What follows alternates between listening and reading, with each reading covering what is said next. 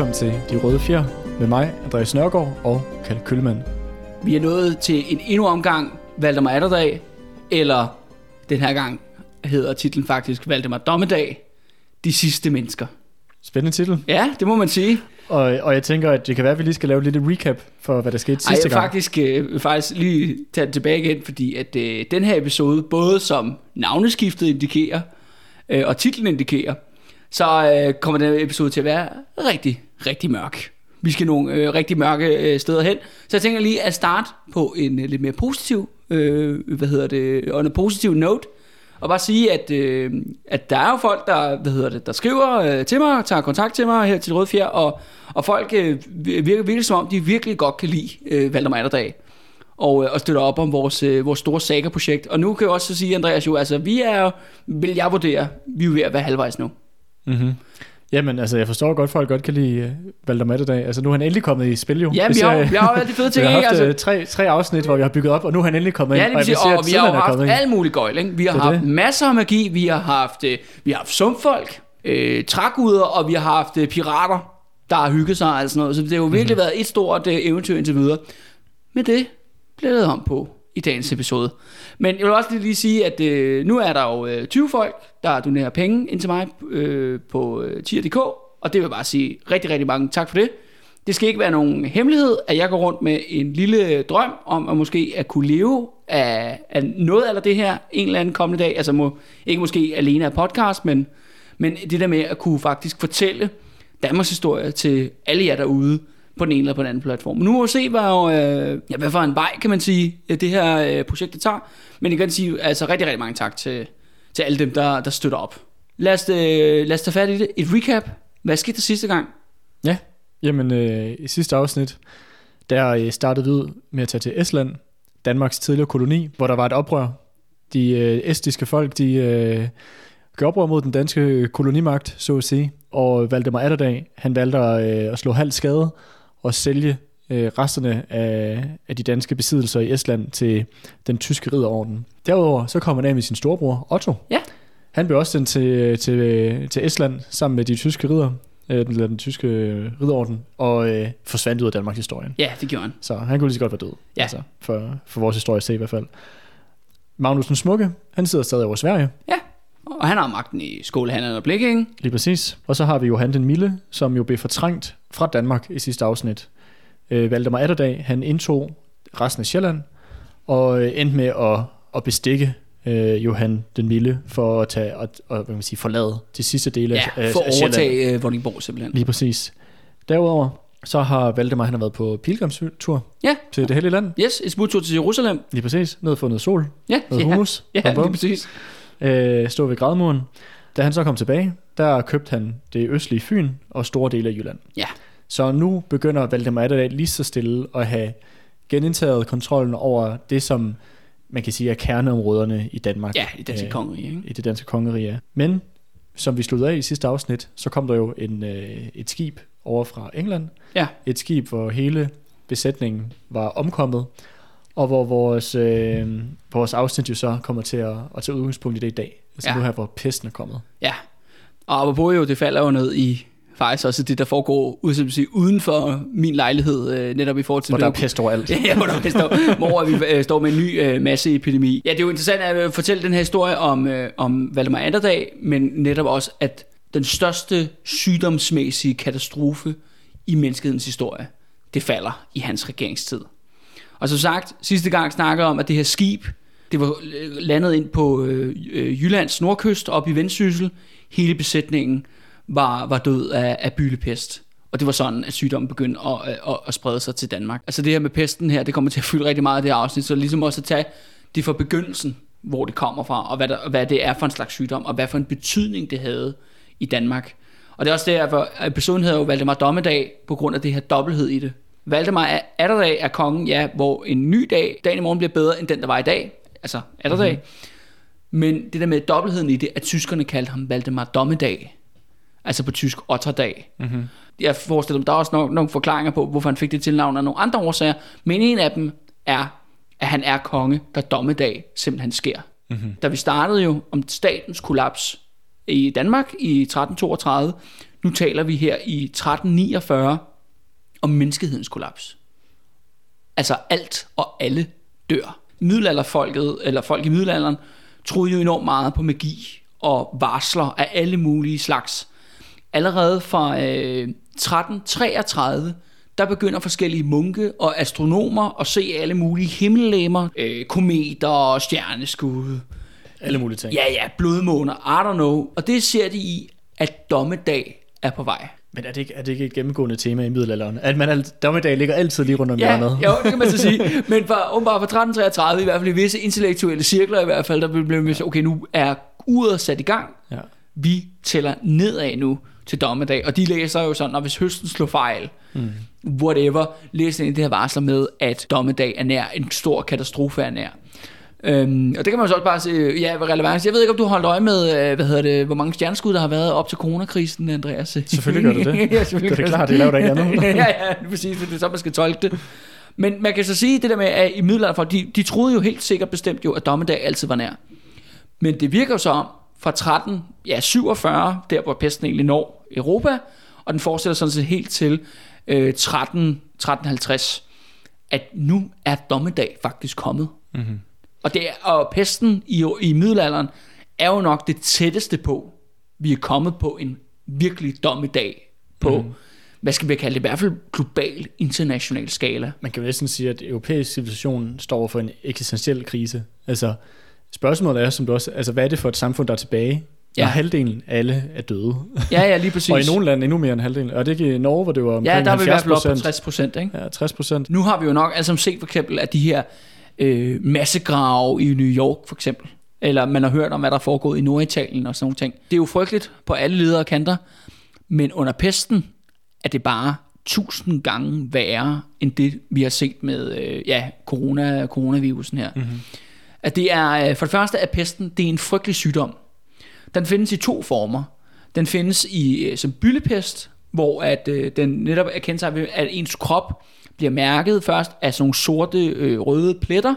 Man øh, bliver meget syg, man får åbenbart skulle få vanvittigt ondt i hovedet af det, og selvfølgelig får meget høj feber, øh, som man vil gøre. Så skulle man også lide af en ufattelig tørst. Øh, altså simpelthen, man kan ikke slukke sin tørst i vand. Til sidst så vil øh, byllepesten så også udvikle byller. Mm-hmm. Øh, mest markant på, øh, på halsen, Armhuler. og armhuler i Lysken skridtet og sådan nogle ting. Ja, lysken, ja. Hvor, hvor, hvor det vil komme der. Og de taler som om, at nogle gange, jamen så, du får pesten, og så dør du samme dag. Mm. Eller så gik der måske en uge, omkring syv eller, dage, Eller et par dage. eller et par dage. Ja. Det er jo vanvittigt hurtigt, mm-hmm. at for at du får den. Men der kom jo også en anden form for pest, for der var faktisk to. Der var også det, der hed lungepesten. Og lungepesten, ja, den, som det navnet indikerer, den angreb lungerne. Og hvor byllepesten var der måske 80% dødelighed. Der var nogen, der overlevede den. Mm-hmm. Lungepest, der er 100% dødelighed. Okay. Det er altså noget, der er til at mærke på. Ikke? Ja. Du, du er jo så i et system jo, hvor at vi er jo ikke engang tæt på den moderne lægevidenskab. Den er slet ikke blevet opfundet nu. Ikke? Den er mange hundrede år ude i fremtiden. Mm-hmm. Og folk gør, så folk de døde jo bare. De døde over det hele, og det førte jo til alle mulige former for katastrofer. Altså og inklusiv i Danmark. For det første, så taler man om, at civilsamfundet bryder fuldstændig sammen. Folk bliver tosset, om man så må sige. Folk tror jo, at verden går under. Altså, hvis du tror, at folk, der løber ned i Netto og hamster toiletpapir, er folk, der er blevet en smule skøre oven i bolden, så har du så har du ikke oplevet, ja, så har du ikke levet under pesten middelalder. Det, kan- det kan da godt love dig for. Ikke? He, alting går fra hinanden. Alt går bananas. Alle dør. Der er jo alle mulige mærkelige historier fra den her periode. Der, dukker, der sker alle mulige mærkelige ting.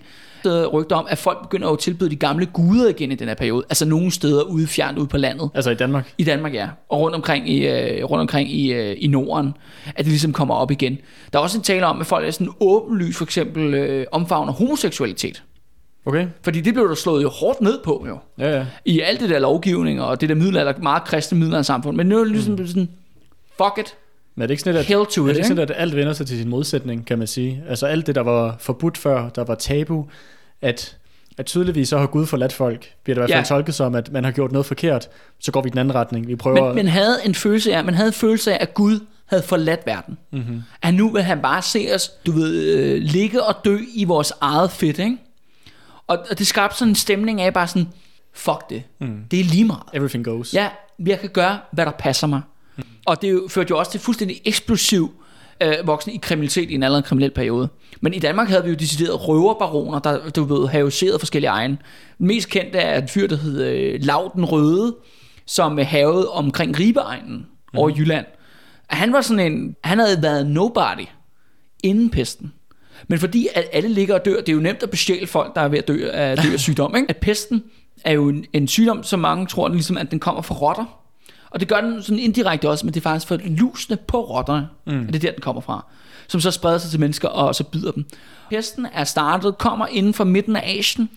Ja, Øhm, og det var, faktisk, det var faktisk i forhold til det her med dommedag, du snakkede om. At der Ja. var ligesom den her følelse af, at dommedag var på vej.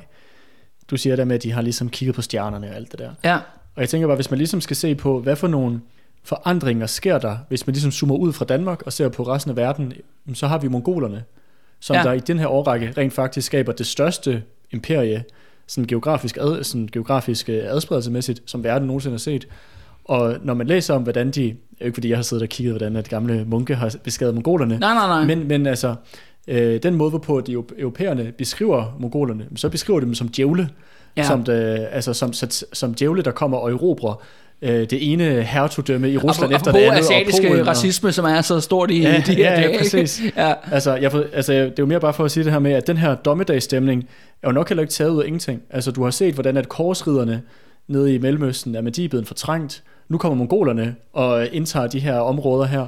Ja. Øh, den her nye mystiske øh, styrke, som ikke er hverken er kristne, heller ikke muslimer, og, det, og hvordan at den ene, de kommer jo helt ind og besætter øh, Ungarn ind i Europa, Tjekkiet, Polen Ja, kommer ja, de. ja. Altså jeg, jeg vil sige, jeg forstår godt, at der har været sådan en dommedagsstemning, fordi det har, det har været sådan, at folk har forstået det, at der er, nu kommer de her øh, djævle på, på hesteryg, og hår, de har hårder og vælter ind over Europa. Men det må også være, nu har vi jo beskrevet i, i grofulde detaljer jo, alt hvad der er foregået i Danmark i den her periode med Valdemar Atterdag. mm-hmm. Og det er virkelig, altså folk har fandme været noget igennem på, den, på nuværende tidspunkt her, når vi skriver 1349.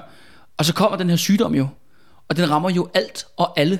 Det er beskrevet, at den også dræber dyrene. mm. At den også kunne sprede sig til høns og køer. Hold op. At rejse rundt i Danmark i sådan et pestlandskab. Du er jo kommet på tomme landsbyer, Mm. hvor der ikke er nogen mennesker. Du har jo kommet ind i, øh, hvad hedder det, mindre byer, hvor der ikke har været nogen mennesker. Mm-hmm. Og det vil sige, ja, nu har vi selvfølgelig alle sammen siddet i lockdown og sådan noget, og så er der klart nok, der har været færre mennesker på gaden og så videre, så videre. Men forestil dig, at der ikke er nogen overhovedet, og du kan gå ind i alle huse, og der er tomt. Og det der faktisk, det der flest beskriver er, når de kommer til sådan et sted, hvor alle er døde, altså de sidste mennesker. Så det de beskriver, er, at det første de altid ser, det er alle husdyrene, Mm. der bare render rundt og leder efter et menneske. Mm. Og det er jo ikke kun hunde og katte, for eksempel. Oh, nej. Det er jo også køer og griser og får, og hvad det, det er jo landbrugssamfund, ikke? ja, så ja, det, alle har deres lille... og det der med at komme ridende igennem et eller andet landskab, hvor du kan bare høre de der køer, der bare står og brø- brøler som sindssyge ude på bakken, fordi de skal ma- øh, malkes, ikke? Ja. Fordi der er ikke nogen. Folk, folk er væk. Mm. Øhm, de, er, de er døde. Og det er også en anden ting, folk beskriver jo. Altså det er jo selvfølgelig værre, når man er i større byer. Men det har været stort set overalt. Den der stanken af lig og døde ting Mm. har hængt overalt. Fordi at du har, på den ene side har du dyr, der ikke bliver passet, som dør af sig selv af naturlige årsager. Og det kan også godt være, at de er blevet ramt af sygdom, det skal jeg ikke gøre mig ekspert på. Ja, og, men, Men de er døde. Men der er rigtig mange mennesker, der også er døde. Ja. Og det, det, er jo, det fortæller jo tit om det, når du kommer ind i en, i en landsby, hvor alle er døde. Jamen, der er så mange grave, altså hvor de kylder ned i jorden og selvfølgelig begravet og sådan noget. Men de sidste, de sidste mennesker, dem er der ingen, der begraver jo. Nå, nej. For hvem skulle gøre det? Så de ligger og rådner op i deres huse. Og de ligger der jo bare sådan til, til, ja, til vilde dyr og kraver og vilde hunde og sådan noget, begynder at øh, øh, ja, spiser dem, fjerner dem. Forskelligt, der går forskellige savn for den her periode. Der siges jo, at hver femte sønderjøde døde jo under pesten i middelalderen. Okay. Det er jo billigt sluppet i forhold til andre steder, hvor det har været en, op mod 50 procent, der er døde. Ja, ja, lige præcis, ikke? Men det femte er også mange, men stadig. Ja, ja, ja. Ja, ja, men det er jo igen, men så på den anden side har der jo går et savn på, at på Bornholm skulle være særlig hårdt ramt. Pesten var færdig på Bornholm. Der, øh, der var der øh, øh, så få mennesker tilbage, at de ikke engang kunne spise et helt får til sammen. Det, det betyder så, at de tre personer, eller hvad det har været, vi taler om her, altså dem, der har genbefolket Bornholm, er helt alene af sig selv, eller hvad? Det er måske en, en af de der tilfælde, hvor øh, overdrivelse fremmer forståelse. Ja, det kan måske også forklare Bornholmernes nuværende status, at øh, de alle sammen har tre forfædre, ikke? Nå, Ah, det var ikke pænt sagt. Nej, det var det. Ja, nu, øh, nu har jeg jo en masse familie på Bornholm, Kalle. Nå, så nu, øh, nå, også der. ja, det har jeg altså. Jeg er jo udkants Danmarks øh, ukronede mester. Nå, okay. Nå, Fra Sønderland til Bornholm. Ja, nå, okay. Ja, bare ikke København lige. Øh, store sorte plet.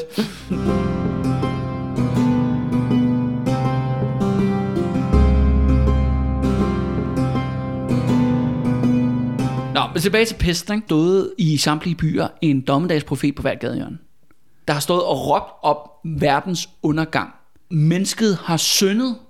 Mennesket har syndet og nedkaldt Guds fred over menneskene. Det er derfor, vi ligger alle sammen og dør på gaderne. Og der er rigtig mange sådan kvævlant, tiggermunke, tiggerpræster og alle forskellige folk, der sniger sig ind og du ved, starter en stemning. Det er også en, en tid med, med riots og oprør ude i det meste af Europa. Øh, det, vi ser det ikke så meget i Danmark, men det er fordi mange af byerne er så små. Mm. Men i andre steder, der fører det til du ved, ja, revolutioner og opstand og alt muligt, for det der pesten fører med sig i fuldstændig kaosorke. Mm. En anden ting, som nok måske folk, mange folk forbinder pesten med, og det vi også set i Danmark, at de der munke, der har rejst igennem landet, dem der har pisket sig selv offentligt. Mm. Er det, hvad, det, hvad de hedder, de munke? Ja, det hedder sådan noget øh, flag, øh, flagellanter eller sådan noget, Ja, jeg tror, jeg. det hedder flag, flagering eller noget. Ja, flagering, ja, ja. Ja. ja flagering. At de, øh, og det er jo sådan set det er et fænomen, der startede i Tyskland, men det har, det har bredt sig Noget, til... der stadig eksisterer i dag. Ja, ja, ja, Altså. ja. Men, men, men Andreas, det her, det er når du er nede og handle i Føtex. Så lige pludselig kommer der bare 20 mænd med bare overkrop, bare begynder at skrige op Gud, og bare pisse sig selv til blod lige foran dig, ikke?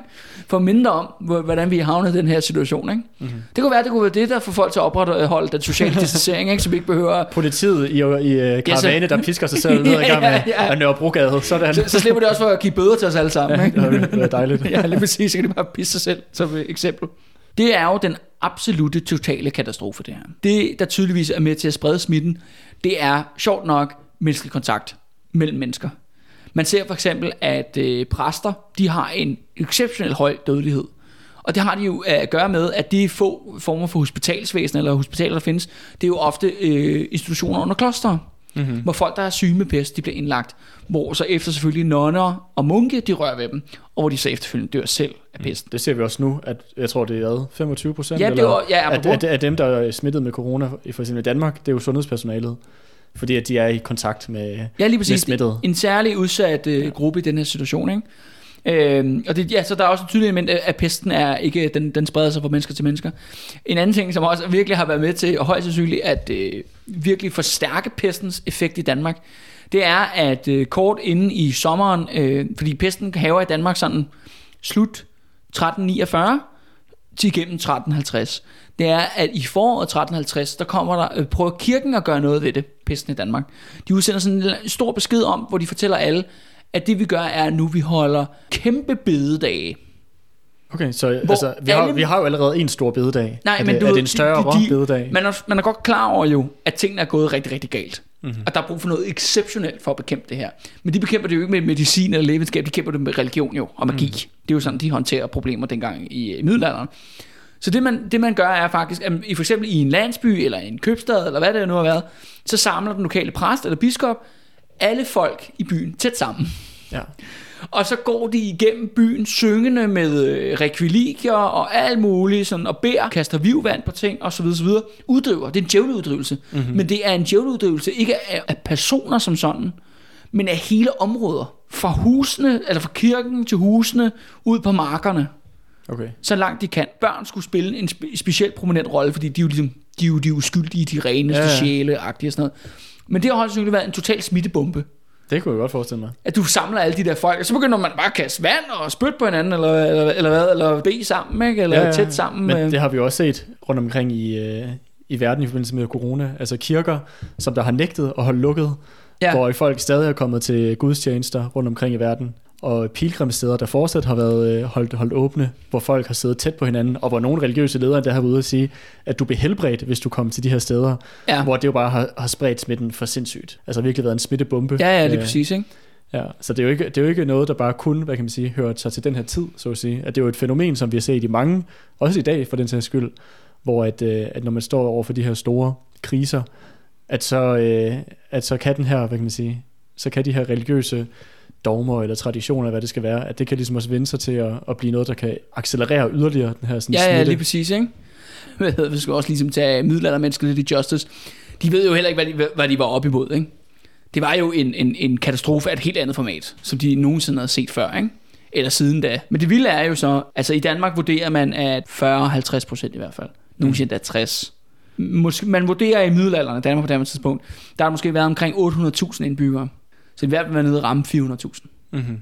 Og senere hen øh, i Valdemar Atterdags regeringstid, der ser, ser man for eksempel, at han i Randers området alene, der sløjfer de 11 landsbyer. Når du siger sløjfer, hvad vil det sige? Vi ved det kun fordi, at de nedbryder kirken. Men hvad vil det sige, at man sløjfer? Men man fjerner byen. Der er ikke nogen mennesker i den. Der står tomme huse. Ja. Og, og, og, og grunden til, at man fokuserer så meget på det sten, det er fordi, kirker er jo selvfølgelig lavet af sten. Ja. Men dem bruger man, man genbruger stenene til at bygge borge for. Ja, Ja, ja. I stedet for. Ligesom med Hammershus på Bornholm. Lige Det er jo præcis. genbrugt. Ja, ja, ja, ja, er blevet brugt til alt muligt. Det er derfor, ru- ruinen ser ud, som den gør i dag. Præcis, Ja, ja, ja. fordi folk har bare taget sten fra den. I Randers område, eller den del af Jylland, deroppe ved Maja Fjord, der har man simpelthen valgt at øh, nedbryde 11 kirker. Okay. Men når man gør det, så betyder det, at der ikke er nogen landsby mere. Det, de er meget sådan, okay, hver landsby skal have sin kirke. Ikke? Ja. Det er meget sådan, det er vigtigt. Ikke? Standard. Det er standard. Mm. Så det vil sige, at man, hvis man bare kan gøre det, jamen, så betyder det ikke, at der er nogen der jo. Mm. Og det sker lige altså få år efter, efter pestens haven. Ikke? Mm-hmm. Og der kan man så se en lokal effekt på, hvad det betyder. Ikke? Altså samfund og byer, du tror, der har fandt sig, har jo forsvundet. Mm. Øh, og det er jo et ufatteligt tab, men utroligt nok, så er der altså nogen, der kommer ud på den anden side. Og, øh, og for eksempel, hvad er overlevelsesstrategien? Ja, men det er jo først og fremmest øh, lockdown. Det er faktisk isolation. De taler om, at, at folk øh, flygter ud i, i, i moserne, og der er jo også element af, at ja, folk fik flokimmunitet, som også bliver kaldt populært nu, nu om stunder. Men i det her tilfælde, det koster det altså bare lige 50% af befolkningen livet Ja. at opnå flokimmunitet. Apropos, hvis der skal være et indspark her til debatten mm. i forhold til sundhed. Altså det er i hvert fald, vi kan, hvad vi kan lære af pesten, mm. at det der var prisen. Men efter det, altså efter pesten havde rast og dræbt alle mennesker, vi jo virkelig var, ja, forfærdeligt på alle mulige måder, så rejste samfundet sig igen, utroligt nok, ikke? På omkring 10 år, der var man bounced tilbage. Og Altså i forhold til be- befolknings... det, nej, øh, men, men du ved, samfundet fungerede igen. fungerede igen, ja. Øh, folk øh, betalte deres skatter, øh, kirken ringede med kirkeklokkerne, Baron øh, generede bønderne. ja, og... Herman piskede bønderne, du ved, everything was back to normal, ikke? Ja. Men altså 10 år op på, øh, vi står nu med, øh, hvis det skal tage så lang tid, ikke? Ja. Men nu er det er måske et lille sidespring. Ja, Men, du nævnte det her med, at, øh, at der var ikke ligesom moderne lægevidenskab jo. Eller bare det her sådan idé om lægevidenskab på det tidspunkt. Øh, men at der var selvfølgelig var kirken, som der jo behandlede folk. altså, de havde, altså de havde nogle koncepter omkring lægevidenskab og sådan noget. Ja. Men altså, det er jo Det var meget, meget sådan, begrænset. Ja, altså, de havde jo en meget, meget, og det var sådan en elgammel idé, jeg tror endda, de har det fra de gamle grækere og sådan noget, romeriet og sådan noget. De havde sådan en idé om, at øh, menneskekroppen består af fire væsker. Mm-hmm. En grøn, en sort, en rød, tror jeg nok, og en hvid. Hvis du er syg, så er det fordi væskerne er ubalance. Og det, men det er sådan også meget middelalder. Alle de der væsker, de har alle sammen et element tilknyttet sig. Jord, vand, ild. Luft, ja. Og sådan tænkte middelaldermenneskerne også helt vildt. For eksempel, øh, også bare et andet sidespring, men for eksempel, at det dyr, altså de dyr, der var gode at spise på herremandens bord eller kongens bord, det var dyr, der var tættere på himlen. Så fugle. Ja, de var tættere på elementet luft. Hmm. Og derfor var de tættere på Gud, og derfor gjorde det til et bedre dyr at spise. Så hvis du spiser en gris, så er du nede i jordelementsskala. Øh, det, Hmm. det er fattigt. Øv. Ja, så forstår, Ad, ad. men, men, men det her syn, med det her elementsyn, det går altså igen i deres lægevidenskab. Men deres eneste Ja, ja, okay. løsning var på, når folk var syge, ja, så betød, jamen så skal vi da bare lige kappe din blod åben, og lige øh, Mm. sørge for, du... Overladning. Ja, overladning, ikke? Altså det var meget på den måde, de opererede på, ikke? Ja. Men jeg havde også bare læst noget om, at jeg tror, det var i Spanien, hvor den katolske kirke frabad, eller hvad kan man sige, øh, folk at, at tage bad, fordi at de så bade som et risiko for, hvor folk blev smittet. Ja, Og det er også sådan et, altså hvis der er sådan en øh, vanvittig epidemi, der raser over hele øh, samfundet, så at, at bede folk om ikke at tage bade, er der også bare den sikre mulighed på, at, det bliver, at du får endnu mere uhumske Ja. forhold. Altså, men, at, de, men, øh, men de var faktisk ret overbeviste om, at pesten var luftborn. Ja, De troede, altså de talte utrolig meget om øh, dårlig vind, ikke? og dårlig luft. Og en af de der strategier, de brugte, jeg ved så overhovedet ikke, om det har nogen effekt, men de brændte mange sådan, hvad hedder det, rønnebærtræer og sådan noget. Og sådan nogle andre, jeg kan ikke lige huske det nu, men der er nogle andre sådan nogle træsorter, hvor du sådan, alle har jo et bål indenfor. Det er jo sådan nemlig der, ikke? Alle har jo ild indenfor. så de smidt de her grene på, og som udgiver sådan en meget, meget tyk, kraftig røg, som har været sådan mm. skærende i halsen. Og det mente man, jamen det, er- det var nærmest det forebyggede det. Nå, Så rensede man ligesom sin bolig ved at have det her røg, ja. det her skarpe røg i sin bolig, og det er ligesom det bekæmpede pesten, ikke? Mm-hmm. Øh, det skal jeg ikke kunne vurdere. Øh, jeg foreslår, der er eventuelt nogen, der kan prøve det af derhjemme nu, og så kan de jo melde tilbage om øh, resultaterne, om de kommer ud på den anden side ikke og får corona. Ikke? Øh, men det var for eksempel sådan nogle strategier, man brugte. Ikke? Ja. En anden strategi var jo også den helt klassiske. Folk donerede jo bare til kirken en masse. Mm-hmm. Der, var selvfølgelig, der var selvfølgelig dem, der var sådan, fuck it, jeg skal bare være så fuld som overhovedet muligt til, til at dør. Ikke? De kristne tror jo ikke, at sjælen har forladt jorden indtil dommedag. Det er derfor, man skal begraves jo. Det er derfor, man skal begraves i indvidet jord ved kirken, enten i kirken eller ved kirkegården. Og der er sådan set ens sjæl øh, og læme på standby. Mm. Og der er man på standby ind på det, det, det dommedag, på dommens dag, hvor så englene vil komme. mm. og du rejser dig. Ja, du rejser dig. Og så vil det så dem, der er, dem, der er dårlige, de skal så i helvede, og dem, der er gode, de ryger i himlen. Så det er klart nok i sådan en situation, hvor du tror, nu er dommedag her, nu skal jeg fandme sørge mig for at få mig en god plads. Ja. Jeg skal købe en ordentlig billet, så jeg kan få en ordentlig plads på Roskilde Festivalen. Du ved, det er, det er alle dem, der sætter sig ind i Jeg skal, pitområdet. jeg skal først over hegnet. Nej, ja, det er alle dem, der sætter sig ind i pitområdet Ja. overnatter flere dage før for at komme ind på pladsen. Ikke? Yes. Det, er, det, det, der, det det, der sådan, det handler om. Så de donerer, du ved, hus og hjem, katolske kirke, bliver meget, meget rig i den her periode. Meget mere magtfuld, faktisk. Mm. Og det er der faktisk også mange herremænd, der gør, fordi de simpelthen overtager jord, hvor alle bønderne er døde. Ja. Fordi de kan ligesom inddrage den. Og det kan kongemagten faktisk også gøre. Men der er en dobbelthed i det. Fordi selvfølgelig bliver konger og adelsfolk og kirken bliver også ramt af pesten. Og det er jo så det, der siger, ja, det tog 10 år, og så ligesom samfundet har bounce tilbage. Men pesten førte faktisk til en global velfærdsstigning for de fattigste. Hvordan kan det være? Fordi at folk var døde, inden pesten ramte. Altså der i 13, 13 slutningen af 1340'erne i Europa. Der havde man faktisk overbefolkningsproblem i hele Europa, også i Danmark.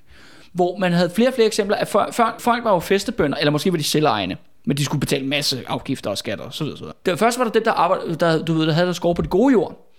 Men jo takt med at befolkningsantallet steg, så presser man folk ud på de dårlige jorder, mm. som simpelthen gav et mindre afkast. Mindre afgrøder, mindre mad, ikke? færre svin, færre grise, alt det der, færre køer. Mm-hmm. Og så var man sådan da nået til den ekstrem situation, at man var presset nogen helt ud af jorden. Og det er enten så kunne de jo så være daglejere, altså sådan bare kun arbejde, øh, rende rundt og arbejde for føden, eller også så blev de tiggere. Man taler om i middelalderen, at landevejene har væltet rundt med tiggere. Som var sådan nogle fuldstændig subsistentløse mennesker, som alle bare jagtede fra sted til sted. Øh, som bare drev rundt på landevejene. Mm. Fordi det var, der var jo ikke en velfærdsstat, var overhovedet ikke tænkt på. Men det er jo den her slags folk, jo, som jo så, ja, så tigger og 20 knægte landevejsrøvere. Ja, ja. Det er det her, det her segment ja. øh, der sådan set er tale om der. Og det var et kæmpe problem. Men pesten dræbte simpelthen så mange mennesker, at, at det gjorde, at dem, der var tilbage bagefter, da alle andre var døde, altså når der flokimmuniteten var blevet opnået, at de kunne simpelthen vælge, hvad for en jord de ville arbejde på. Hmm. Og de kunne stille de krav, de gerne ville have. Der var, Over- mange, der var mange på arbejdskraft. Yes, over for herremanden og for kirken og så videre, så videre. Jamen siger, jamen du tilbyder mig en rigtig dårlig aftale. Jeg tager dig bare lige over i nabozoner. Mm. Må jeg være sikker på, at den næste herremand er villig til at give, en, en, give mig en endnu bedre aftale. Mm. Og den her velfærdsstigning, den fortsatte faktisk helt til 1600-tallet. Okay, shit. Det er sådan en ting, som man som historiker har spekuleret rigtig meget i, også det med fordi, at efter den her periode, der kommer det, der hedder renaissancen Ja. som er jo en, sådan en tid, hvor man blandt andet genopfinder mange af de der de ting, man har gået tabt under romeriet. Og de For gamle eksempel- antikke Grækenland. For eksempel videnskab Ja. bliver jo genopfundet i den periode. Og man taler om, at de to ting hører sammen. Du kunne aldrig have fået renaissance, hvis du ikke har haft pesten. Hvis du ikke har haft det der massedød, som havde åbnet op for, at mange flere mennesker fik et bedre liv. Ja, fik flere ressourcer. Altså, det er jo også bare, det er jo, det er jo debat. Jeg, skal, ja, men jeg, skal, altså- jeg skal hverken sige øh, for eller imod, men, eller, men, men jeg kan i hvert fald sige, konkludere i hvert fald, at folk fik det bedre. Ja, Ironisk nok. Men altså, det giver selvfølgelig det er heller ikke sådan, det giver også på en eller anden måde mening. Altså i kraft af, at hvis ikke jeg tager fejl, så renaissancen, det er også i Norditalien, hvor det begynder med Venedig og Ja, ja, ja, Genua det er og sådan Milano, kerner, de der, ikke? ja, altså de der sådan store handels, handelsbyer. Altså forudsætning for, at, folk, at der også kan være noget handel i gang, det er jo også, at du har en anden form for velstand, du har nogle Ja, der er noget markeder. købekraft, ikke? Der er noget købekraft, der er noget efterspørgsel, der er også noget udbud, altså at at hvis, du, øh, hvis det bare er øh, ludfattige tigger hele vejen, hele vejen rundt, Ja, ja, på alle Altså, altså, landveje, hvor, ja, ja, hvor ja. end du vender dig, ikke? altså, så er det ikke, øh, det er jo ikke ligefrem, fordi det er det bedste, øh, hvad kan man sige, som man siger, økonomi, effekt, effektiv efterspørgsel, øh, der er på spil. Så, Mm. altså, folk, der er jo nødt til at være noget købekraft, øh, som folk har, hvis det er, det ligesom skal sætte gang i noget, noget handel og andet. Ja.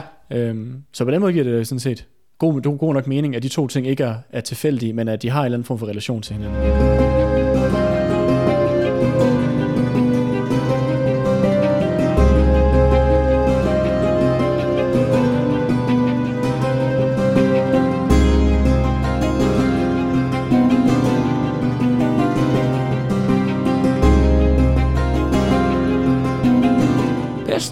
Over det hele. Og så kan det godt være nu, at du tænker, Andreas, ho ho, er det her ikke en podcast om Valdemar dag? Og ved du hvad, hvor fanden er han i hele den her situation? Hvor er Valdemar Atterdag? Er det ham, der leder lockdownen af Danmark? Er det ham, der er ude og genåbner børnehaverne? Jeg mener, øh, klosterkirkerne et eller andet sted. Øh, og du ved holde, øh, ja, måske ikke pressemøde, men tingstensmøde øh, hver, hver weekend. Hvor tror du, Valdemar Atterdag befinder sig i den her situation, Andreas? Altså, jeg har lyst til at sige, at han gemmer sig ude på en eller ø et eller andet sted. Er der det måske være smart taget, taget til Læsø eller sådan Ja, noget. ja, men ved du hvad, det er faktisk meget godt bud. Men ved du hvad, han er faktisk overhovedet ikke i Danmark. Han er ikke i Danmark. Han er overhovedet ikke i Danmark under hele pesten. Nå? Han er virkelig sådan, det er virkelig loose government. Hvor at, øh, han trådte ikke i karakter som den store landsfader i krigssituationer, var rundt og øh, øh, røre ved syge spædbørn eller eller andet. Nej, nej, han var bare get the fuck out of dodge. Hvor, hvor tog han hen? Pesten, der ligesom, den løber, den har ligesom en fase, forskellige faser, den ligesom angriber Europa. Den, ram, du ved, den kommer til Italien i, i 1347, den rammer sådan midten af Tyskland 1348, rammer så Danmark i 1349, fortsætter til Sverige i 1350, og så videre. så videre. Men den her pest, den fører til alt det, vi lige har beskrevet. Fuldstændig katastrofale situationer alle mulige steder. Øh, for eksempel kan jeg afsløre, at på et enkelt døgn i Lübeck, som jo er en vigtig spiller i mm. vores verden, der dør der 2.500 mennesker Okay. på et døgn i Lübeck, ikke? Ja. i pestens begyndelse. Øh, hvilket er jo sindssygt, men det betyder, at hele Nordtyskland, og jeg sådan set også resten af Europa, everything is up in the air. Det er kaos. Og hvis vi kan huske noget fra vores gode Valdemar Atterdag, så er det, at han har jo en strategi, når han mm. ser sådan noget. Chaos is a ladder. Mm. Kaos er den, øh, er den stige, du kravler op af. Det er der, du kaster dine terninger ind i ilden. Det er derfor, du rager ud, ser, hvad der kommer ud af situationen. Ja. Fordi der har opstået en virkelig meget mærkelig og lidt vanvittig situation nede i Brandenburg, nede, som er det der område, altså hertugdømme. Berlin i dag. Ja, hertugdømme omkring ja. Berlin. Kan du huske, at jeg nævnte øh, for et par gange siden, at der var en tysk kejser, det var ham, der indsatte øh, Valdemar? Øh, ja, jeg glemte, jeg glemte, hvad han hed. Ja, han hed Ludvig. Ludvig. Men det var heller ikke så vigtigt. Det er tyske kejser. Ja. Han var jo med på det der topmøde i 1340, der indsatte Valdemar på Danmarks trone, ja. som jo så førte til ja, alt det andet, vi har snakket så mange timer om øh, det de sidste par gange. Han er, går hen og dør af pesten. Hmm.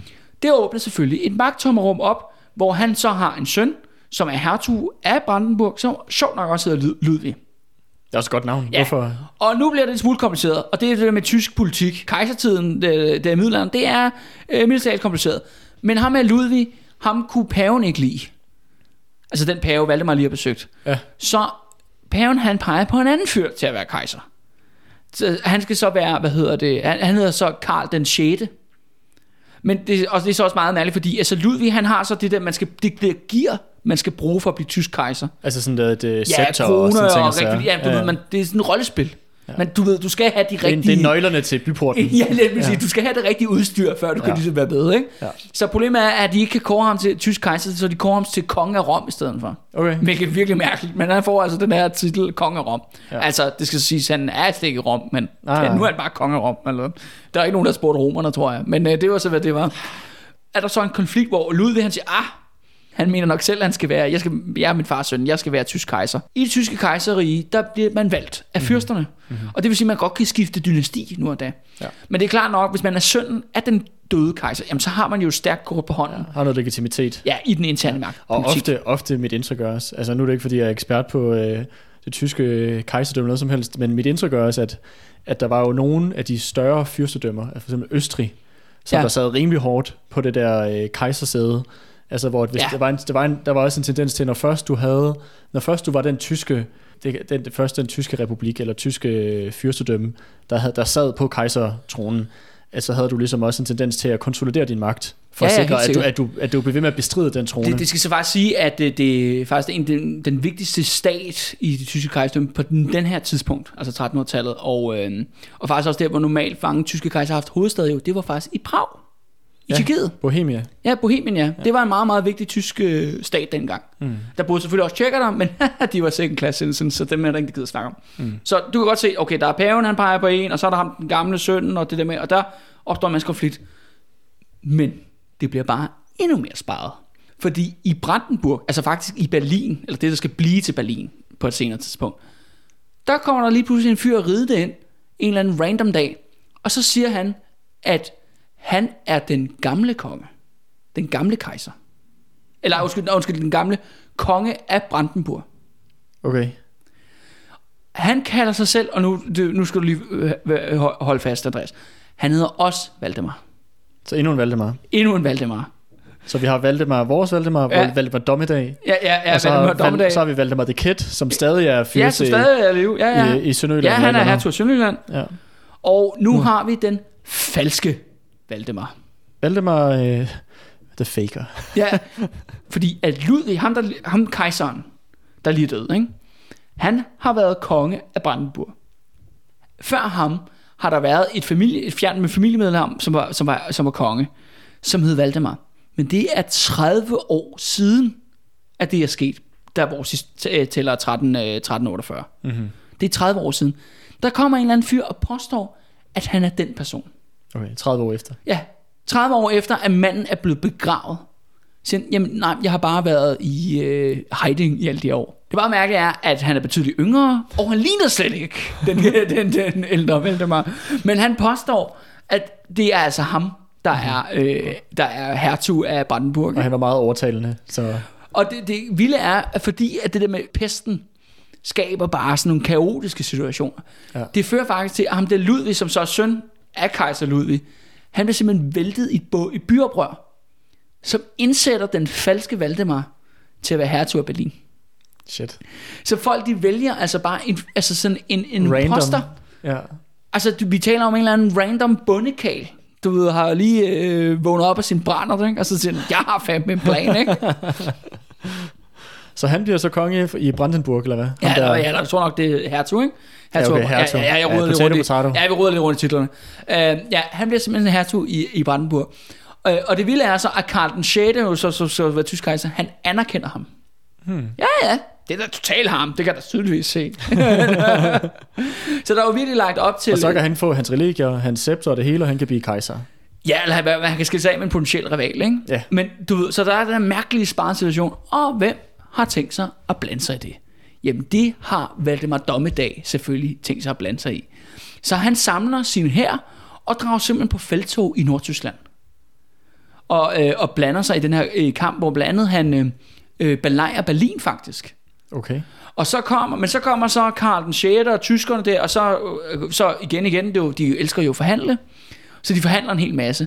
Ret interessant, mens hele det forløb foregår, der prøver Valdemar Atterdag at hive Magnus den Smukke ind som mellemmand.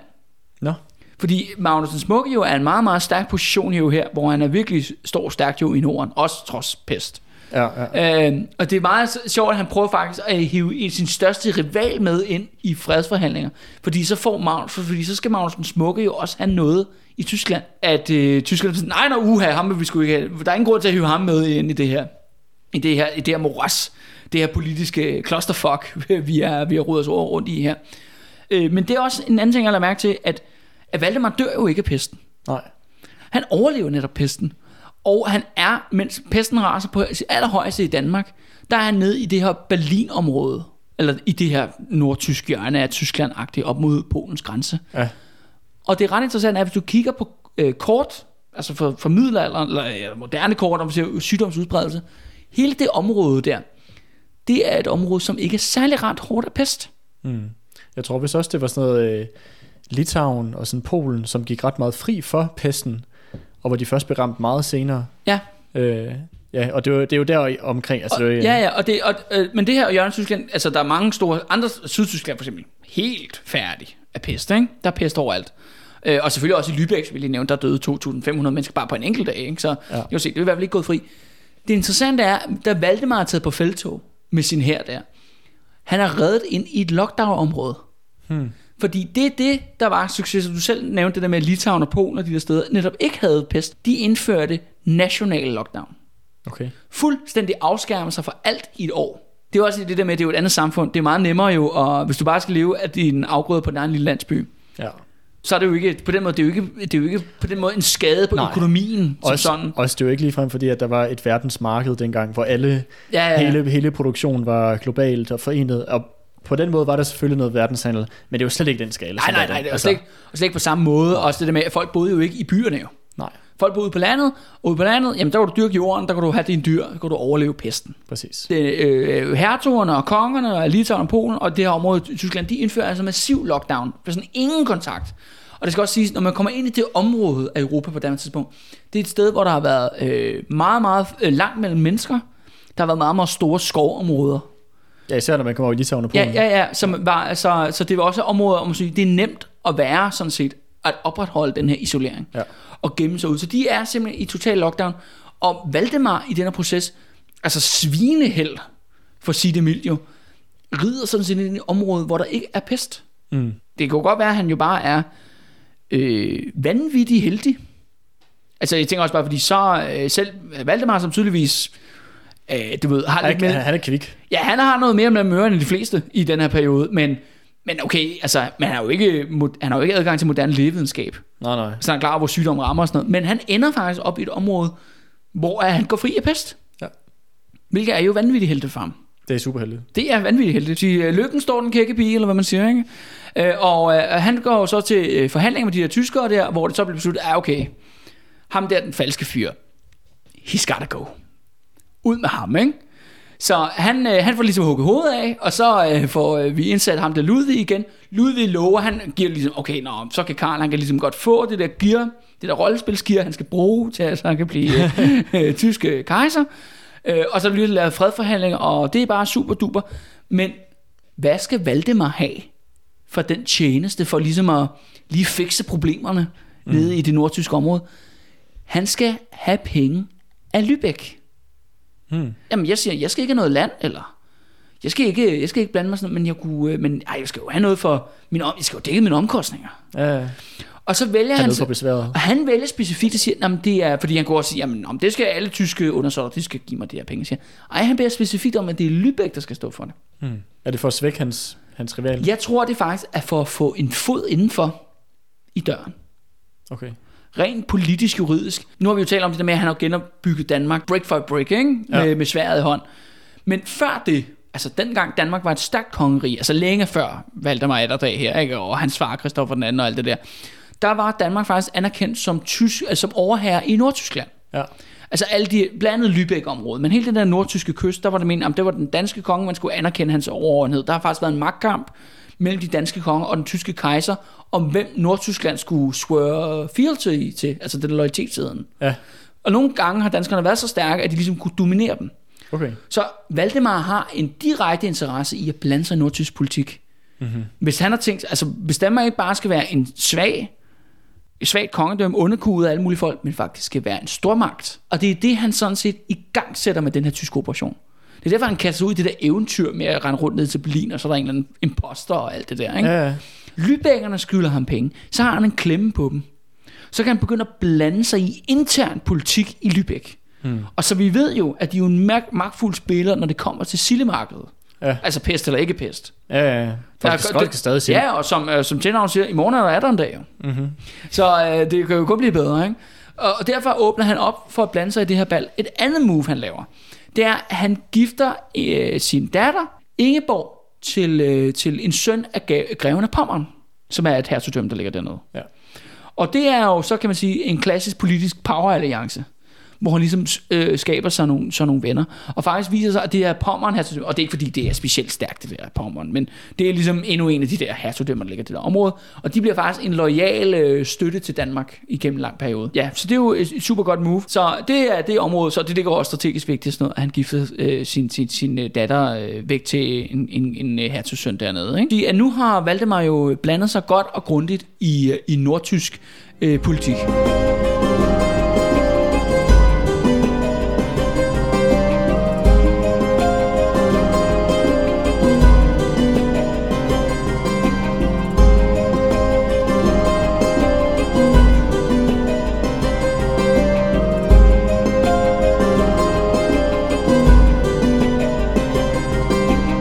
Men så her i 1350, så drager han sig hjem. Og så drager han jo hjem til, apropos øh, døtre og sådan noget, til, til familielivet. Og jeg tænkte lidt, at øh, nu har vi jo snakket vanvittigt meget om, hvad Valdemar render rundt og drevet rundt og bedrevet, men jeg synes måske også, vi kunne snakke lidt om, hvordan så det ud på hjemfronten. Mm-hmm. Øh, og jeg ved ikke, om du kan huske det, Andreas, men at øh, Valdemar tilbage i 1340 jo blev gift med Helvig, som var søster til Valdemar the Kid. Yes. Barnekong, ham der Gerts gamle puppet, ikke? Yes. Gamle dukke. Hertug i Sønderjylland. Ja, lige præcis. Yes. Og de bliver jo så gift, og, øh, og de får jo allerede i 1341, som jeg også, vi har snakket om tidligere, de får jo den her søn, der bliver hedder Christoffer. Mm-hmm. Som, øh, og det gør jo ligesom, at affølgen er sikret. Ja. Efterfølgende i en kort sådan periode i rap, så får de først en datter, der hedder Margrethe, og så får de en datter, der hedder øh, øh, Katrine, og så får de en, en, en, øh, en søn, der hedder Valdemar. Okay, så vi har fire børn nu. Christoffer, Ingeborg. Nej, Ja, nej, ja, ja, men øh, det er så de, de der, der er så de tre børn, og så kommer så Ingeborg. okay. Så prøv Eller lige, prøv lige, prøv lige at nævne det. Hvad, hvad, Ja, ja, okay, så faktisk så Christoffer, han er født i 1341, Mhm. mm-hmm. Margrethe er født i 1345, Ingeborg er født i 1347, Katrine er født i 1349, og Valdemar er født i 1350. Okay, så vi har fem børn nu. Ja, og så må jeg også sige, hold kæft, den er helvede der. Hun kan da fandme øh, øh, føde nogle børn, var? Ja. Øh, det må man give hende. Uheldigvis, og det er også det der med i det der ægteskab med, med, med Ingeborg og den der hertugsøn der nede i Pommern. Det var faktisk meningen, at det var Margrethe, der skulle giftes med den der hertug. Men hun går hen som femårig og dør af pesten. Okay. Og det gør Katrine og Valdemar også. okay De så, lever- så tre af hans børn dør af pest. Ja, eller de der, de to, Katrine og Valdemar, er jo, altså, de, de dør som spæde, som ja. spædbørn. Ja. Øh, og det skal jo så siges, at det var jo meget normalt, at spædbørn døde i middelalderen. Mm. Det var jo på ingen måde uhørt, men de dør bare sjovt nok i alle sammen i pestårene. Ja. Altså, de, dør- Margrethe dør i 1350, Katrine dør i 1349, samme år hun er født, Valdemar dør i 1350, samme år hun er født. Ja. Så det virker som om, at hele familien blev ramt pest. Og det er jo også det med, mens Valdemar har været nede og spille Fandango nede i Nordtyskland, hvem har passet biksen derhjemme? Jamen, det har Helvig. Mm. Og det kan vi faktisk også se, nu har vi også, i sidste afsnit, der talte vi om det, men om, så, var han, så smuttede han lige til Estland, og Så var, og så han, var han, lige- så var, så var han i Jerusalem. Ja, ja, og var bare, havde det bare pis fedt, ikke? Ja. Hvem, hvem passer butikken, mens han, var, øh, mens han var ude? Jamen, det gjorde Helvig. Ja. Vi kan se, at hun er faktisk styrer regeringen. Hun er ikke bare sådan, hun er ikke bare sådan en pyntedukke, Åh oh, nej. øh, sådan, øh, som, som kvindelig monark. Altså, Valdemar og øh, Helvigs øh, parforhold, det har vi kun sådan nogle, hvad skal vi kalde det, røverhistorier, mere eller mindre, kan vi godt kalde det. Kun beskrive deres forhold som om, at øh, de havde det, der hedder voldsom passion i deres ægteskab. Så ekstrem turbulens. Ekstre- ekstremt turbulent. Det virker som om, at det var et virkelig øh, dysfunktionelt forhold, men også med meget stor romance. Ja, okay. Øh, hvor at, øh, at på den ene side, du ved, altså hader hinanden, river hovedet af hinanden, og den anden dag, åh, bare great make-up sex. Du ved, ikke bare Hader, sådan- elsker, elsker ja, at hade. Ja, fuldstændig. Øh, der går nogle vilde historier om, hvad, at, hvad de to har altså, ligesom bedrevet med hinanden, fordi de åbenbart begge to skulle være vanvittigt jaloux. Hmm. Altså på hinanden. Og alt indikerer, at de begge to har haft elskere på siden. Altså du ved, øh, øh, Valdemar højst sandsynligt flere end Helvig. Ja, var det, Øh, er det men- ikke men- sådan en rimelig standard monakker? Jo, jo, jo, jo, jo, og random bundetøser på landevejen, eller hvad, Ja, ja, ja. hvad fanden ved jeg, ikke? Det var jo ligesom sådan, tingene, ja, desværre kan man sige, kørt dengang, ikke? Øh, men Helvig har faktisk også haft det. Og der går nogle historier om, at, at øh, Valdemar, han havde på et tidspunkt så en øh, lækker dame på øh, venstre hånd, en elskerinde, som hed Tove, som han var rigtig glad for. Og det fandt Helvig så ud af, blev rasende, hvor efter at hun øh, overraskede, hun, der var sådan en badstue, altså en form for sauna i middelalderen, ikke? Mm-hmm. Det havde man faktisk, at øh, hun, hende der Tove var inde i den der badstue, hvor efter at Helvig skoldede hende ihjel. Okay, shit. Hældte simpelthen så meget skoldende vand over hende, at hun bare døde af det. Wow. For ligesom at sige, der er altså kun én, Ja, ja. én dame her i huset. Hold nallerne for dig selv. Hold nærmere for dig selv. Ja. Hvor efterfølgende historien går så, at der Valdemar finder ud af det, der bliver han stiktosset. Så det han gør er, at han finder Helvis elsker, som han føler hedder Folkvart eller sådan noget, tager ham og smider ham ind i sådan en tønde, hvor der er pigge hele vejen rundt på indersiden af den, og så ruller han tynden ned ad en bak. Så ham der bliver bare fuldstændig øh, stukket ihjel. Og det, det var åbenbart, det var sådan, de levede deres liv. Mm-hmm. Et, et hus med masser af passion Børn og intriger. børn af intriger, at der siges, at de, de, de virkelig havde elsket hinanden. Men historien går på, at i en af de her øh, make-up seancer, at der ligesom, åh, så lige pludselig genopfundet passionen, øh, genopfundet the passion, Og så bliver faktisk deres efternøler født. Hende, der skal blive Margrethe den første Så, så i det er jo 1353. hende, der laver Kalmunionen. Yes. Ja, Hende, der faktisk kommer til at senere at bygge en supermagt Ja. efter vores historie er slut. Der er nogle flere ting i det, jeg synes, der er ret interessant. Udover, kan man sige, at øh, øh, ligesom savn og røverhistorien går på, jamen hun er, jo, hun er jo den der klare efternøler i forhold til de andre. Fordi der er jo tre år mellem hende og så den der øh, bror, Valdemar, der døde jo under mm. pesten. Og så er hun den sidste, der kommer ikke flere efter hende. Og det også mærkeligt er, at hun er jo opkaldt efter en død storesøster. Ja, det er lidt, øh, lidt nøjeren. Fordi Margrethe, altså som døde under pesten, hun nåede jo alligevel at blive sådan fem år gammel eller sådan noget. Ja. Og det kan da godt være, at begge forældre elskede det barn rigtig, rigtig højt. Ja. Og så, sagtens døde, og så døde det barn, og så fik de så et barn senere, og så sagde de, "Jamen, så skal du hedde det Så samme. prøver vi igen. Ja. Så er det som om, det, aldrig, det andet far aldrig, aldrig fandt sted, fordi du hedder jo det samme nu. Øh, og det er ikke fordi, at, at, øh, at de her børn i sig selv er jo interessante. Eller kan man sige, lige nu på vores historie, men det der med, om du ved, Christoffers, han skal en dag være konge, og, og så Margrethe der, hun, ja, hvad med hende, ikke? Det er jo det med det der med, med, med Kalmunion. Prøv at komme lidt ind, hvad hedder det, skulle vi sige, uh, meet, meet the Valdemars uh, sådan, uh, hjemme hos dem selv, uh, hvordan det har været. Efter sine Valdemar skulle være, altså Valdemar Atterdag, han skulle være vanvittigt glad for at gå på jagt. Mm-hmm. Han var åbenbart en ivrig jæger, og til, han var også rigtig glad for at fortælle historier og spille musik. Okay, hvad spillede han? Øh, jeg ved, øh, han er blevet afbildet af, at han spiller lut. Okay, det er også meget middelalderagtigt. ja, ja, ja, det er rimelig Det er middelalder. ikke sådan, at spille trommer. Nej, nej, nej, fedt. nej, det er middelalderen, okay. Altså, øh, lutten, lutten er jo sådan middelalderens guitar. Det kan ikke blive mere rock and roll. Ja, okay. Ja, han er en, en følsom fyr, som, øh, som dræber sin kones elskere for godt ord, og, og spiller bare lækker Sang lut. om dem, mens ude på jagt. Ja, han lægger lut ved siden af og sådan noget. Ja. Ja. Det skulle han åbenbart have haft en stor passion for, når- ligesom når han havde fri. Et andet ting, som jeg også synes er virkelig grineren, det er, at han åbenbart er den sidste konge i Danmark, som har øh, insisteret på at få islændingen fra Island til at komme og fortælle savn Okay. og de islandske sagaer. Og nu skal det så siges, at øh, Island jo, og det er jo sådan noget, der går tilbage til ja, Isla- Islands grundlæggelse, vikingetiden og sådan ting, de har jo den der meget rige sagakultur, hvor de har sådan en skjalde, du ved, der synger om øh, de nordiske guder, men og så også alle mulige blodfejder på Island mm-hmm. på vers, og så har de også skrevet det ned og sådan fortælle, og det er jo, det er jo nogle, ja selv i dag er det nogle pissegrinerende historier, mm-hmm. som er, som er, noget verdenskulturagtigt. Ja, ja, ja, som er, det er super godt. Det var Val- Valdemar, han var bare super tosset med Island.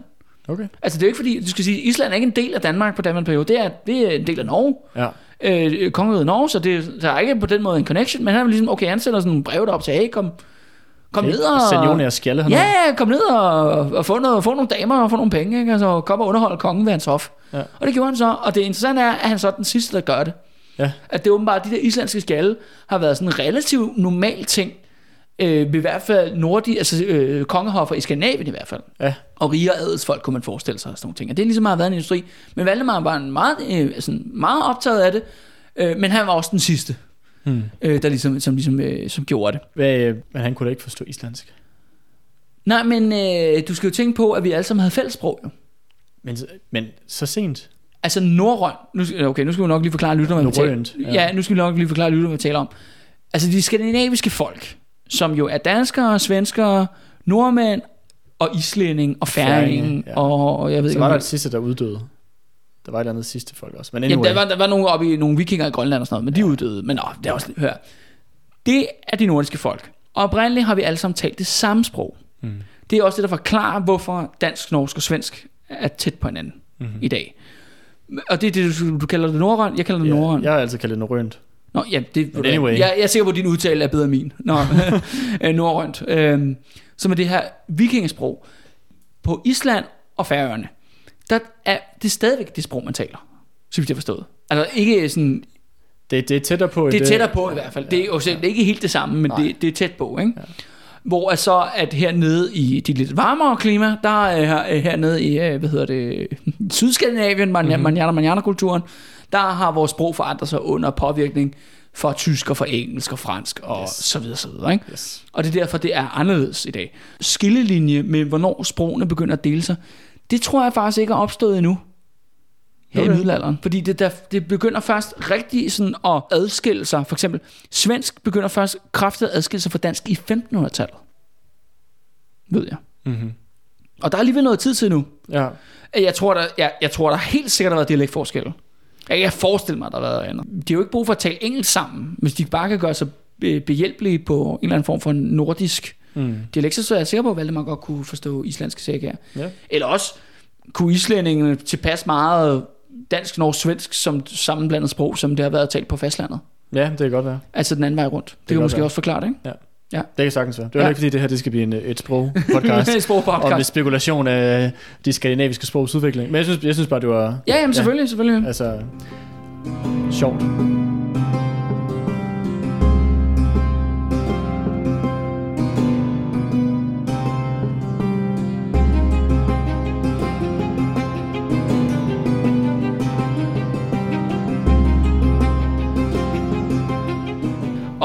Og, hvad der ikke er særlig sjovt, det er øh, det, der kommer til at ske for nu. Ja, indtil nu har vi snakket om, øh, om Valdemars øh, spændende familieforhold og sådan ting. Men da Valdemar kommer hjem, der er der begyndt at opstå problemer på hjemmebane. Og ikke kun med, med Helvi og alle hendes elskere. Det er, at øh, nordjyderne er meget, meget utilfredse med Valdemar Atterdags regeringsform. Hvad er du utilfreds over? De, de er utilfredse med den måde, han er konge på. Hmm. Der er simpelthen et oprør under opsejling. Altså, Det er faktisk helt specifikt kun nordjyderne. Det, de sure over, det er, som de siger, vi får jo aldrig lov til at sove længe mere. Fordi de siger, at øh, hele tiden så kommer Valdemars foder, altså de der skatteopkræver, og hele tiden siger, hvorfor er du ikke ud at arbejde? Skal du ikke ud at dyrke noget korn, så vi kan få nogle, få nogle skatter, så vi kan betale for alt det der krig, vores konge går i, osv. osv. Det med, at Valdemar, jo, som vi skal huske på, han har jo ikke underskrevet nogen håndfæstning. Han er jo stort set, han er jo mere og mere mindre enevældig. Han står ikke sådan set til ansvar over for de adelsfolk, der er øh, under ham rundt omkring i Danmark. Mm. Og i en tid, hvor vi har haft en lang periode, jo netop, hvor der ikke har været nogen kongemagt, hvor der var total energi, hvor folk, faktisk folk kunne gøre, hvad, hvad de ville, så er der opstod den her utilfreds med at sige, jamen åh, Valdemar han er sådan en tyran, der bare vil bestemme os og indkræve skatter og sådan noget. ting. Og vi har også snakket om sidste gang, det, men om han udarbejder byråkrati, jordbøger og alt det der, mm. som man skal ligesom bruge for ligesom at få et økonomisk kontrol over landet. Og det rejser sig folk for. Og hvem pisker til den stemning, der opstår op i Nordjylland med det her oprør? Jamen det gør selvfølgelig alle de klassiske fjender. Det er jo blandt andet Johan den Milde, og det er Jern Henrik, som kommer på spil der og siger til de der nordjyske adelsmænd, siger, ja, men selvfølgelig, altså, I skal sgu da rejse. Det er også for meget med den konge der. Det er utroligt, ikke kan sove længe. Ja, og det er jo sjovt nok, de to herrer har jo selvfølgelig et stort horn i siden på Valdemar. ja, det er Af klart. alle de nederlag, han har øh, lange, dem. ja, han er, han er lange ud til dem i en lang periode. Hvad mere, kan man sige, er ildevarsel i den her omgang, det er, at hertug Valdemar, altså Valdemar the Kid, han går med i det oprør. Mm. Øh, og det kan Altså man, Helvis, eller Helvis- Helvis, Helvis, Helvis bror. ja, ældre bror. ja. Øh, Hertug Valdemar og kong Valdemar Atterdag, de har jo faktisk været tæt allierede indtil nu. Mm-hmm. Men lige pludselig så vender han sig mod øh, Valdemar Atterdag. Det er jo så noget at gøre med Sønderjyllands mærkelige status. Det er det med, om det er ligesom et land, et hertugdømme for sig selv, men det normalt er det, at det er jo regeret af den danske kongeslægt. Mm. Eller i hvert fald en afart af den danske kongeslægt. Ja. Og det vil sige, at Valdemar Atterdag har jo faktisk en mulighed for ligesom at har noget claim på. Ja. Sønderjylland som territorium. Så han kan ligesom prøve måske at gribe magten der. Nu har jo Valdemar lige kommet hjem for en, ja, endnu en succesfuld feltog i Tyskland, hvor han jo sådan set ikke har mistet nogen mænd. Øh, han har gået glip, ikke har, han har ikke haft pest. Har du fået penge for lybøgerne? Ja, i modsætning til hans familie, han efterlod derhjemme med Helvig og børnene, hvor de altså fik pest, ikke? hvor ja, der, der var far der ikke lige til at tage sig af det. Ikke? Ja. Øh, kommer hjem igen, og han har fået penge, og han har fået magt i, Tor, i, i Nordtyskland. Han har lavet et power politisk ægteskab med at sende Ingeborg til Pommern. Mere og mere står stærkere og stærkere. Så det interessante er, at alle de andre nu, hvor Valdemar jo ligesom har kæmpet som the underdog mm. mod de svage. Spillet ud mod hinanden. Ja, lige præcis. Ja. Så skal de kraftede med med være fire fraktioner for at slå sig sammen for at have en chance mod Valdemar nu. Ja. Altså oprørske, nordjyske adelsfolk, øh, Johan den Milde. Johan Milde, Jan Henrik, Jan Henrik og så øh, Valdemar the Kid. Valdemar the Kid. Alle sammen er nødt til at sig sammen for at få hans chance mod Valdemar. Mm. Så der er altså virkelig lagt op til, når vi lige begynder sådan at runde året 1350, 1351, jamen så er vi virkelig ved at være der, hvor at, øh, at det, okay, der er et oprør og en konfrontation på vej. Mm-hmm. Men, øh, men der sker noget med det her oprør. Der sker måske noget med Valdemar i den her periode, hvor det her oprør finder sted. Der sker ligesom et, et skift med ham. Valdemar har egentlig altid været Valdemar, eller hvad man siger, ikke? Altså det er jo ikke fordi, han er blevet tosset eller skiftet personlighed, eller, men han begynder at vise nogle meget, meget, meget mere brutale og mørke sider af sig selv, når det her oprør det kommer. Det her øh, eventyr her, hvor vi ligesom, ja, men øh, nu er vi halvvejs inde, vi har sunget, jeg har sunget den her kvad, som jeg sagde i starten, om en Hyldesang en til hyldesang til ja. den store konge Valdemar Atterdag, kongernes kongemand, der skal redde øh, hele Danmark og hele Mulevitten og sådan nogle ting. Men jeg må blankt indrømme, at jeg har ført øh, dig og lytterne bag lyset. Fordi det her det er slet ikke en historie om en held. Det er hele historien om en skurk. Fordi det, der kommer til at ske nu, er, at Valdemar, han bliver den værste konge i Danmarks historie. At han får et nyt tilnavn af bønderne og de normale mennesker i Danmark, som er den eneste konge, der har fået det tilnavn igennem hele Danmarks historie. Fra dag af, fra 1351, der er han kun kendt som Valdemar den onde.